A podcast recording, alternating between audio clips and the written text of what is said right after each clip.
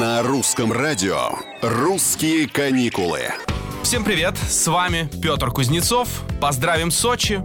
Этот город вышел в лидеры бронирования российских туров с кэшбэком. В пятом этапе программы участвуют 130 местных отелей и здравниц. Доля предварительных заказов на курорте у разных операторов составляет от 23 до 74% от всех туристических бронирований в стране.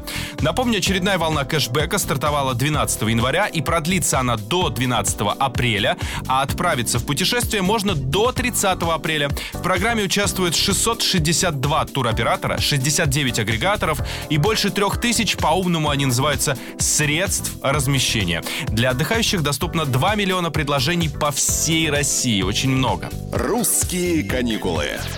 По установленным правилам, бронируя путешествие, отдыхающие могут вернуть 20% его стоимости, но не более 20 тысяч рублей. Сама программа поддержки внутреннего туризма стартовала еще летом 2020 года. Прошло уже 4 этапа кэшбэка. К началу текущего года предложением воспользовались почти 1,5 миллиона человек, которые потратили на путешествие 27 миллиардов рублей.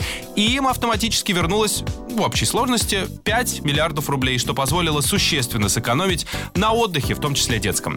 Это «Русские каникулы». Здесь мы, если не помогаем отдыхать, то помогаем планировать отдых. Пока.